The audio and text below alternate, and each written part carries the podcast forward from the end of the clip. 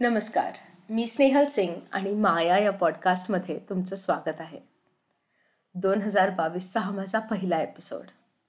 पण पुढे जाण्याआधी मला तुम्हा सर्वांना खूप खूप खूप खूप खूप थँक्यू म्हणायचं आहे माझे फक्त तेरा एपिसोड्स होऊन सुद्धा त्याला सेवन्टीन थाउजंडच्या वरती लिसन्स आहेत आणि तुम्ही सर्वांनी मला भरपूर भरपूर भरपूर प्रेम दिलं दोन हजार एकवीसमध्ये आणि त्यासाठी खूप खूप खूप धन्यवाद. आज पुन्हा मी त्याच प्रश्नावरती आहे की आज मी तुमच्याशी काय बोलू? मग मी विचार केला गेले पाच सहा महिने माझ्यासाठी खूप अवघड होते तब्येतीमुळे. तर म्हटलं त्याच विषयावर बोलू का? मला जे लक्षात आलं ते मी तुम्हाला सांगू का? तर दोन हजार बावीसमध्ये तुम्ही सगळ्यांनी काही ना काहीतरी रेझोल्युशन केलंच असेल. त्या सगळ्या रेझोल्युशन्समध्ये कधी कधी आपण छोट्या गोष्टी इन्क्लूड करतो जसं वॉकला जाणं किंवा योगा चालू करणं किंवा मेडिटेशन चालू करणं. आणि कदाचित तुम्ही त्यापैकी असाल ज्यांना रेझोल्युशन्स आवडत नाहीत. पण काही असो प्रश्न हा आहे की तुम्ही तुमच्या तब्येतीकडे लक्ष देताय का? आणि लक्ष देताय का म्हणजे तुमचं तुमच्याबद्दलचं मत किंवा सायन्स जे तुमच्याबद्दल म्हणतं ते ह्या दोन्हीत फार फरक आहे. खूप वेळा आपल्याला खूपशा गोष्टी असं वाटतं की अरे हे हा माझा स्वभावच आहे. हे मला नेहमीच होत होतं. त्यात विशेष काय आहे? जसं पाय दुखतात किंवा पायऱ्या चढल्यावर थकवा येतो किंवा गुडघे नेहमीच दुखत असतात. किंवा शुगर तर आहेच. मग फक्त शुगर चेक करायची शुगरची औषधं घ्यायची आणि तसंच कंटिन्यू करायचं. आणि खूप जणांना काहीही शारीरिक प्रॉब्लेम नसल्यामुळे किंवा नोटीस होत नसल्यामुळे ते फक्त वीस मिनटाचं वॉक किंवा तेही करत नाहीत आणि त्याच्याने आपण डिसाईड करतो की मला आज बरं वाटतंय की नाही. आणि मला माहिती मी ही बोलत असताना कुठेतरी तुम्ही डोक्यात हो असं म्हणताय. तर तुम्ही लास्ट स्वतःचा चेकअप कधी केला होता?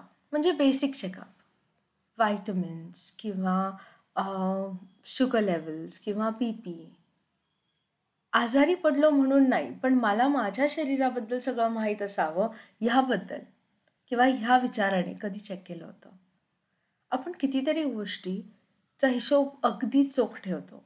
कुणाला कधी दिलेले पैसे आपल्याला आलेला महिन्याचा पगार त्याचा हिशोब खर्च क्रेडिट कार्डचे बिल्स असे खूपशा गोष्टींचा आपण हिशोब ठेवतो. घरातलं सामान किती आलं किती आहे किती लागणार आहे हे आपण महिनोन महिने दर महिन्याला प्रत्येक एक एका पर्टिक्युलर तारखेला आपण हे चेक करतो.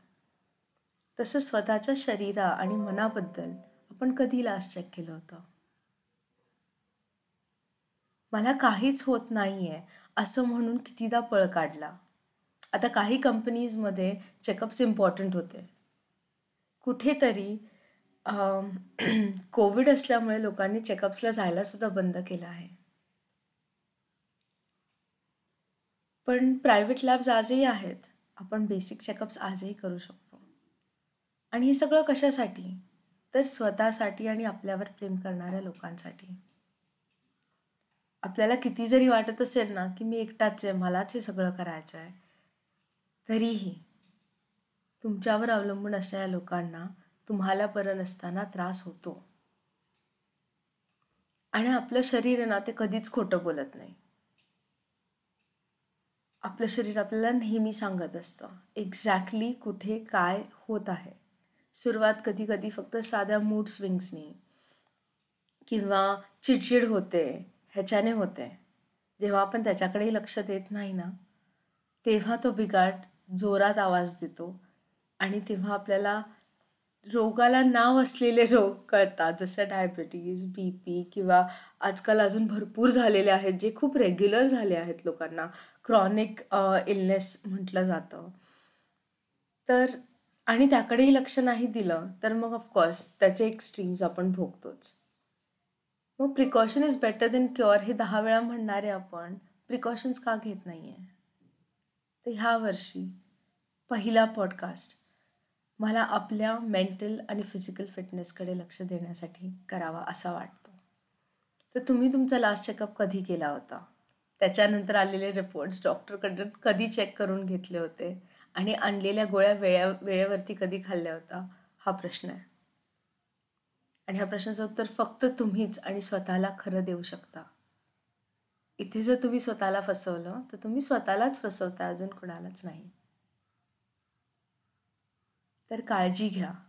स्वतःची आणि आपण ज्यांच्यावर खूप प्रेम करतो त्यांच्यासाठी स्वतःकडे लक्ष द्या. Let that be a first step toward self love काळजी घ्या. लवकरच भेटू.